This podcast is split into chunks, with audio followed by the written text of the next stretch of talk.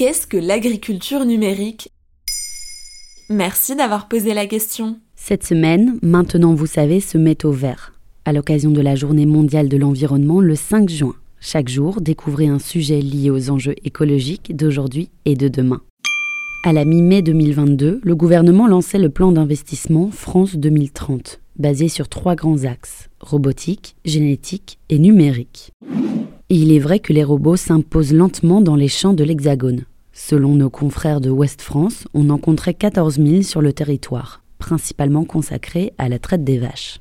L'agriculture numérique, ce sont donc toutes les mesures qui visent à numériser le secteur agricole, autrement dit le doter d'outils qui permettraient aux agriculteurs de mieux faire leur travail. Comment par exemple? Eh bien des robots ensemenceurs ou des applications qui permettent aux tracteurs de s'autoguider, donc de conduire tout seul. Ça, un agriculteur français sur deux en est équipé. Mais en revanche, la relation entre fabricants du monde des startups et agriculteurs reste difficile, selon une enquête réalisée par nos confrères de reporters. Le dernier salon international de la robotique agricole, en septembre dernier à Toulouse, a été un échec. Le plus gros acteur du secteur, Nayo, était présent. En dix ans d'existence, il n'a vendu qu'une centaine de robots destinés au maraîchage, capables de semer puis désherber mécaniquement les champs. Les seuls robots qui ont un tant soit peu la cote sont ceux des fermes laitières. Ils permettent de gagner en moyenne 2 minutes par vache et par jour, par rapport à la traite manuelle, ce qui ne vaut pas toujours le coût de l'investissement et des machines. Mais pourquoi ce flop? Pour plusieurs raisons. D'abord, le prix, on en parlait. Le moins cher des robots coûte 30 000 euros, celui qui s'occupe du maraîchage. Mais les assistants plus complexes peuvent aller jusqu'à 200 000 euros. Un investissement prohibitif, sauf pour les grandes exploitations, comme certains domaines de la Champagne. Et puis certaines applications informatiques sont trop techniques. Selon l'Observatoire des usages de l'agriculture, 80% des paysans sont déjà équipés de systèmes d'autoguidage des tracteurs. Sauf que la plupart des agriculteurs ne s'en servent pas. Du matériel trop compliqué et trop peu sécurisé.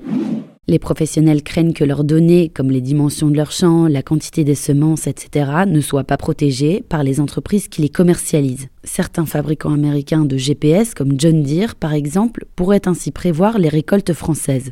Tout cela crée une dépendance aux outils numériques.